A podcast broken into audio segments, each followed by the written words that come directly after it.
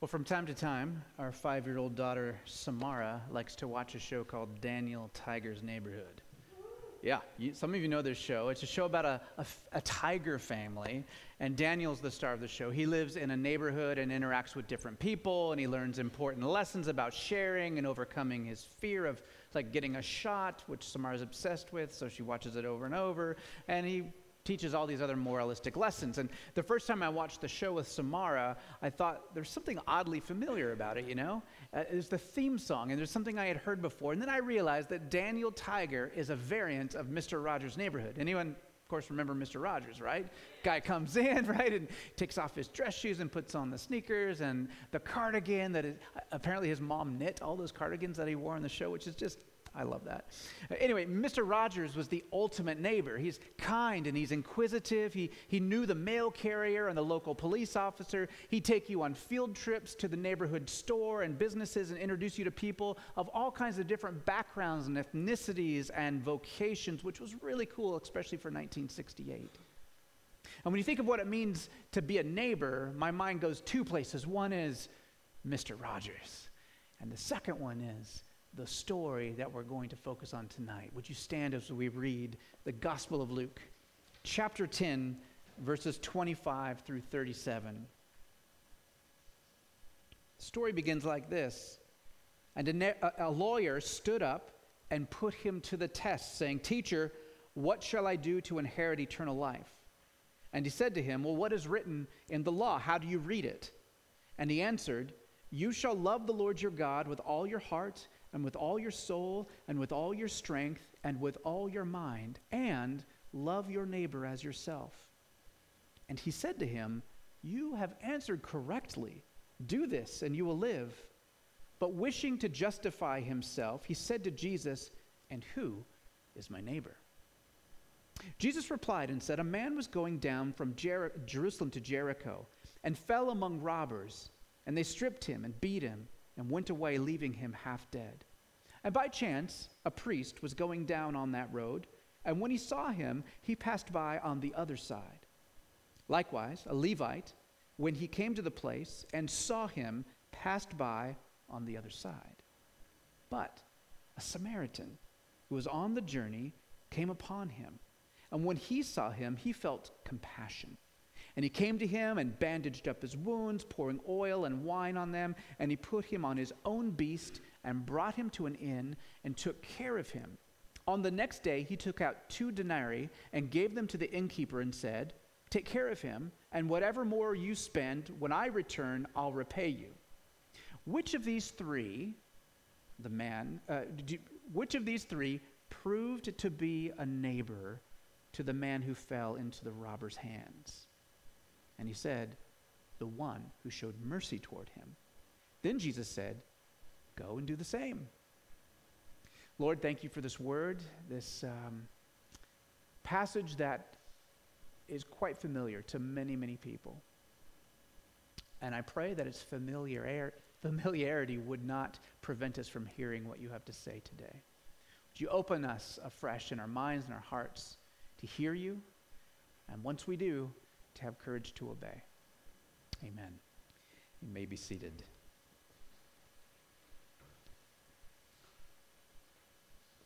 The story of the Good Samaritan, as it's come to be known, is one of those biblical stories that even if you've never read the Bible, you sort of know what it's about. There's even a Good Samaritan law that protects people who try and help those who help people injured in car wrecks and things like that.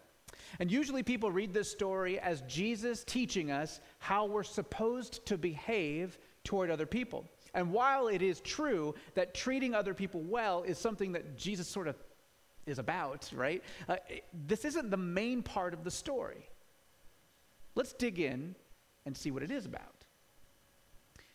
In the beginning of Luke chapter 10, which is the chapter that this story occurs in, Jesus calls 72 disciples to go out on a mission to the surrounding cities and towns that Jesus was going to visit. They were to go and proclaim the good news that with Jesus' arrival, so also was arriving the kingdom of God. That salvation was available to every single person who puts their trust in Jesus. And the thing about these 72 missionaries is that we don't even know who they were. We don't know their ages, their gender, their education, their experience, or their expertise. We don't know their hometowns, and we don't even know how long they knew Jesus. We don't know anything about them, which means they could be anybody. What we do know is that they had faith in Jesus. They obeyed his call to go, and they came back rejoicing at their success because Jesus had worked in and through them. And then Jesus rejoices and gives thanks to God the Father that he saves those who trust in him with childlike faith. And he praises God the Father that he reveals the way of salvation to those that the world sees as nobodies. And he makes it hard on those who think that they have life all figured out. Those he calls the wise in their own eyes, or the self proclaimed intelligentsia. Jesus tells the 72 who are nobodies in the eyes of the world to rejoice because their names are written in the book of heaven. Their faith has saved them. Which brings us to our story this evening. Right after that episode, a lawyer comes up to Jesus. Not a lawyer like we might know today with a suit and tie, but this lawyer is a scribe or an expert in the religious laws of the Bible. He's part of Jewish society, uh, and the part of that society that was very highly esteemed. He would have been well educated, well connected, well thought of, and well aware that this Rabbi Jesus was mingling with certain types of people declared s- sinful by the standards of the law. So the text says that the lawyer came to test Jesus, and he did this publicly. Jesus is out in the open, in the public square. He's already talking to other disciples, and the lawyer comes to test him. It's a challenge. In the ancient world, a public test or a challenge between two well known teachers might be akin to like the triple dog dare in the Christmas story, something you just can't get out of. You have to go at it, or, or a walk off in an underground male model club like Zoolander. Anyone? Come on. It's a walk off. Right. All right. So pay attention to the challenge. Teacher, what must I do to inherit eternal life? Some observations. Presumably, the lawyer has heard Jesus' comments a few verses earlier about how the Father seems to prefer those who are oppressed and left behind by the elite. The lawyer himself is one of the elite. And the prevailing understanding at the time was that the, the righteous law abiding, religious, and pious person, people just like that lawyer, they're the ones who are supposed to be saved. On the one hand, the lawyer is likely trying to get Jesus to say something unpopular in front of the crowd. He's baiting Jesus to say something that could be refuted by the prevailing religious establishment. On the other hand, since this lawyer is one of the religious elite, perhaps his question has a bit of truth to it. If, as you say, Jesus, the Father hides the way of salvation to the wise and intelligent. What must I do to inherit eternal life? Because I'm one of the wise and intelligent. It's a fascinating question that reveals a lot about the lawyer. How does one inherit something? Did you hear his question? What must I do to inherit eternal life? Usually, you inherit something because you're part of a family. You don't do anything to inherit something. Like, I didn't do anything to inherit the fact that I'm five foot seven and have stinky feet and I have an irrational fear of spiders. Like, I didn't do anything to get that good gift. Thank you. The fact that this guy thinks he can do something to inherit eternal life reveals at least two things about him. First, it reveals that he isn't as sure of himself and his legal way of relating to God as he thought he was. He has questions, he has doubts. Second, it reveals that he's so used to his privilege and his status and his wealth and his power that he thinks that there's actually something he can do to receive an inheritance from God. Now, Jesus isn't one to get caught up in public squabbles that he doesn't control, but he returns the lawyer's serve with a counter question. Well, you're a lawyer. What's written in the law? Subtext You are supposed to be an expert in interpreting that law. What does it say? And the lawyer comes back with a genuinely brilliant and correct answer. He quotes two crucial texts from the Hebrew scriptures, two texts that, when put together, form what we call the Great commandment. The commandment is love the Lord your God with all of your heart, all of your soul, all of your mind, all of your strength, and love your neighbor as yourself. Jesus himself, in other parts of Scripture, summed up all the teaching of the law and the prophets in the exact same way. So the lawyer has the right answer, he has the right knowledge. But then he puts his foot in his mouth. Wishing to justify himself, he said to Jesus, Well, then who's my neighbor? In the ancient Near Eastern culture, it was an important question, but one that could easily be answered. The typical answer to such a question would be faithful, law abiding Israelites, those who live nearby and are good neighbors in the community. That's who a neighbor was in the ancient world. It would not include people like notorious sinners, lepers, beggars, morally suspect people like tax collectors or prostitutes. And it certainly would exclude it would exclude non Jews like Greeks and Romans and other pagans. And maybe the worst of all would be Samaritans. It would definitely exclude Samaritans.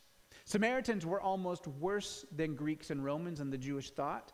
At least Greeks and Romans had their own false religion, but the Samaritans claimed to have the same God as Israel. And they followed the first five books of the Hebrew Scriptures. Samaritans were despised as heretical. They were thought of as half breeds with a mixture of Hebrew blood and that of other foreigners. And a common belief was that eating with a Samaritan was the same as eating pork, right? For a kosher Jewish person, that would be horrible. When the lawyer is asking Jesus who his neighbor is, he's really asking Jesus to justify the lawyer's prejudices by defining who his neighbor is not. This seems like a win win for the lawyer. If Jesus says, as expected, your neighbor is a faithful Israelite who follows the law and contributes to community, then the lawyer might say to himself, I do all of that.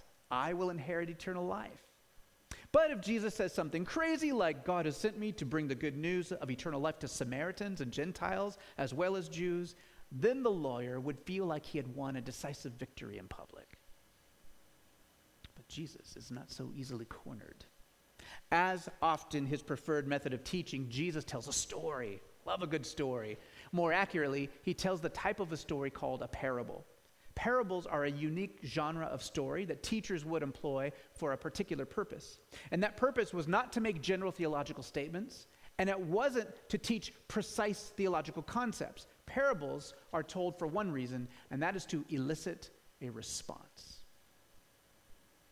This parable, Jesus introduces uh, in this parable, he introduces a familiar scenario to anyone living in that time and place.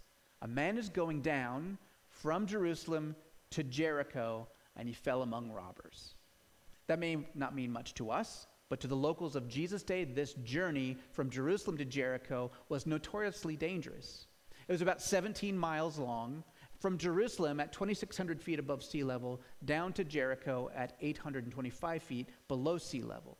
The road was rocky, arid, twisty, surrounded by rock outcroppings and caves that made perfect hideouts for bandits. From other historical texts, we know that in 68 BC, the general Pompey took a whole legion of military men and tried to clean out all the bandits. They came back.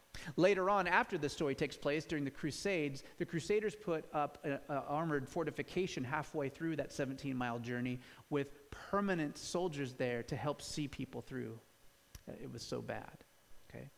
So, it's not surprising then that in this story Jesus tells, an, an unnamed man is going down this road and he's beaten and he's stripped and he's left on the side of the road dead, half dead, left for dead. And then we're introduced to three passersby. The first man is a priest. And priests were held in high esteem, they're relatively wealthy, and were considered in the upper echelon of the social status. He was going down the road. Ancient people spoke kind of literally about directions. So, like, Jericho is actually northeast of Jerusalem. So, like, when I'm going to Vancouver, I say I'm going up to Vancouver or I'm going down to Seattle. But, but what they say is like, he's going down to Jericho because he's coming from this high place in Jerusalem and going down to Jericho, right? So, he, he's going on this journey, which probably means that the priest had served his two week it's kind of like uh, if, if, you're familiar with the Army Reserve or something like that. You've got to do your two weeks uh, a year kind of thing. And so the priests, they'd all have their local little, little places, right? Um, small town priests or whatever. But every, for two weeks a year, each priest had to go up to the temple and serve their temple time, uh, do their two weeks at the temple. And it was like the most holy thing that they got to do probably all year. And so this man is coming down from that, probably finishing his duty and going back to his hometown. And so he sees this man who's been beaten, uh, but he passes by on the other side of the road. He avoided the man in need, didn't even get close to him. And scholars argue different reasons why the priest would do that. Uh, the first reason is that if the priest didn't know uh, if the man was alive or dead, and so it, it's been postulated that if the man was dead and the priest came into contact with him, uh, that he would become unclean and then he would not be able to do his priestly duties for a period of time until he got clean. This is just like cleanliness laws, right? But the fact that he's going down from the temple means that the holiest part of his service was completed already. More than that, there were actually certain loopholes in the law, such that if a priest came upon a dead person who is unaccompanied, it was their obligation to, to bury them. The fact that the priest doesn't even go to see if the man's alive or dead there's no excuse for that. He just skirts the responsibility. Another detail in the story is that the victim had been stripped and beaten and left half dead. The two main ways in the ancient world that you could identify someone was what they dressed like and their accent. If this guy's not wearing any clothes and he's beaten to half dead and not able to talk, the priest couldn't know if he was Jew or Gentile, Samaritan, anything. And so you're at a 50 50 there, right? You could assume maybe I should help this guy or not. And the priest does not, he passes by. Next came a Levite. Levites were below priests on the social pecking order, but still highly esteemed when compared to the, the typical Jewish layperson. They were assistants to the priests, and they did much of the holy, busy work in the temples and later synagogues. In particular, uh, this particular Levite saw the beaten man on the side of the road, but he too passed by on the other side. Now, what happens next is a surprise. In the descending honor of the travelers on the road, priest to Levite, the common hearer of this day and age would think the next person's going to be a Jewish layperson. That would be the pecking order. But instead, we all know it's a hated Samaritan. Like the Jewish priest and the Levite, the Samaritan saw the man beaten and left dead on the side of the road. But it is the next set of verbs that are important. The first thing when he sees the man is he felt compassion. He came to him. He bandaged up his wounds. He poured oil and wine on the wounds. He put the injured man on his own animal. He brought him into an inn and he took care of him. He paid for the man's stay and promised to return to cover any further costs that the man may incur while staying at the inn. The, the Samaritan shows an extravagant sort of compassion and care for a complete stranger. Keep in mind that this story would have been powerful enough if just a Jewish layperson had done this good deed for the stranger. But to drive the point home, Jesus chooses a Samaritan to model neighborly love. Like the lawyer, the priest, and the Levite knew the law they taught others the law. The priest had probably taught others the law when he was up doing his temple thing. And on that 17 mile journey, somehow the cognitive dissonance of teaching something and not living it out happened to him. And I think we all probably know something about that. I do because I teach a lot, and you do because you hear a lot. And sometimes there's a disconnect from how we behave, isn't there? Knowing things is not the same as practicing them. In this parable, the hated Samaritan is one who loves with his heart, compassion, his whole self, right? Remember the, the great commandment love the Lord your God, all your heart, all your soul, all your mind, all your strength. Listen to, listen to how the Samaritan does that. He loves with his whole heart, he feels gut wrenching compassion. He loves with his whole self, that's the soul, by making himself the servant of a stranger. He loves this stranger with his mind by engaging what he knows about first aid and, and creates a, a plan of care for him. And he loves him with his strength, both his physical strength of lifting him up, putting him on his beast of burden, and his resources. He gives his money to help this man. The Samaritan shows himself to be the keeper of the law, and by implication, he is the type of person that can inherit eternal life. Now, pay attention to the question that Jesus asked the lawyer. At the end of this parable, the lawyer, or remember at the beginning, the lawyer asked Jesus, Who is my neighbor? But after the parable, Jesus asked, Which of these three do you think proved to be the neighbor of the man who fell in the robber's hands? There in public, the lawyer had no chance but to reply, The one who showed mercy. Are there ethics and morals we can learn from this parable? Absolutely. Absolutely. Jesus has just challenged the notion that neighbor is a term restricted to those who live in proximity to me, who resemble my ethnic and cultural background, who are from the same social strata or the same faith community. He blows that out of the water, that that is no longer the boundaries for what a neighbor is. In fact, Jesus challenges the lawyer and implicitly all of us not to worry about who out there is my neighbor. In asking the lawyer which of the three men proved to be a neighbor, Jesus challenges us to take the initiative, to see that a neighbor in need, and then to respond. You get that, how we switch that around? The lawyer wants to know who his neighbor is so he knows who he has to be nice to and who he can reject. Jesus is saying, don't worry about who your neighbor is. You be a good neighbor. You take the initiative. The difference of culture between Bellingham in the 21st century and the parable of the Samaritan is staggering. I mean, one could hardly believe, like, like, like even, even some of the most pig-headed people I know, in a one-on-one situation, it takes a special kind of low to see a person hurting on a one-on-one situation, just not do something good, even if it's call 911, right? Like it's, it's hard to fathom that in Bellingham, at least in the bubble that I live in, that that, that, that would happen, right? But that's not the case in the culture that Jesus is talking about. Divisions of race and class and religion were deeply divisive. They weren't just behind the scenes, but they were out in the open. It was expected. You would be shamed by your own people if you helped the Samaritan.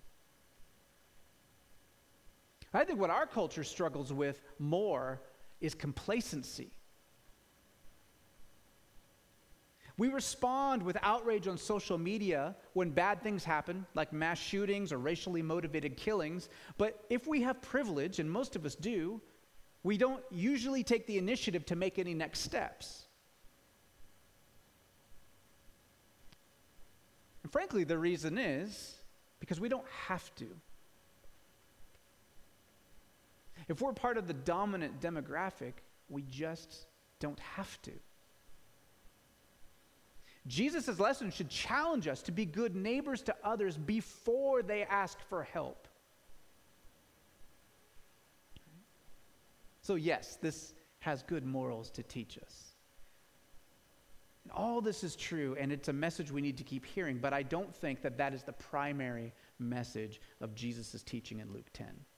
I think I think that the primary teaching is that Jesus wants us to see how difficult it is for anyone, including this lawyer, to perfectly follow the law. How nobody actually lives like the Good Samaritan. Maybe we do some things and surprise ourselves. Maybe we're generally pretty great, but nobody is able to live that way all the time, that selflessly all the time. Jesus is answering the lawyer's original question what must I do to inherit eternal life? If you can, follow the great commandment to love the Lord your God with all your heart, soul, mind, and strength, and love your neighbor as yourself. Problem is, when you really start playing out what that commandment requires of us, who does that well on a consistent basis? Love the Lord your God with all your heart, soul, mind. Not me. Probably not you.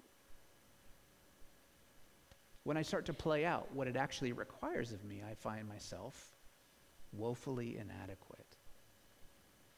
And it's when we come to this realization, no matter what we know about the Bible, no matter how much we're taught from wise teachers, just that knowledge can't save us. Only Jesus can save us. That's why Jesus says, Blessed are the poor in spirit, for theirs is the kingdom of heaven. That is, blessed are those who have discovered that Jesus has fulfilled the law and the prophets for us. Like the Samaritan, Jesus has compassion on our stripped and beaten souls. Like the Samaritan, Jesus is the one who binds up our wounds. Um, words directly from, prophet, from the prophecy of Jeremiah 30, by the way, how, how God one day will send a rescue to bind up the broken and the wounded. Like the Samaritan, Jesus bears our burdens and pays our debts. And like the Samaritan, Jesus would be hated and rejected by his own people left for dead, actually died to provide salvation for us all. I said before that parables are told to elicit to elicit a response and i believe the response jesus desires the lawyer to have and us to have is realizing that for all of our privilege and striving we can't earn that we can't earn inheritance to eternal life. It's a gift that Jesus provides through his sacrifice, through his being the good neighbor. And once we come to terms with receiving this gift of love and grace and forgiveness, it frees us to be extravagant neighbors, to strive in the right direction, to stumble in the right direction, to emulate the Good Samaritan it's not an either or. But I consistently come face to face with my failure, and I am thankful that Jesus is the one who actually is very much like the Good Samaritan. He actually is able to live that life, and, and He did that to rescue us, to forgive us, to give us new life. Kind of as a lead up to communion, I just want to offer a moment of silent confession now to just bear before the Lord where we're inadequate, where we're coming up short. Ask for forgiveness, but don't let it stay there. Let me just encourage you don't let it stay there. Ask also for eyes that see who my neighbor is, for courage to, to take initiative to be a good neighbor, because there's a lot of hurting people and there's a broken system that we're living in, and the world needs people that are good neighbors.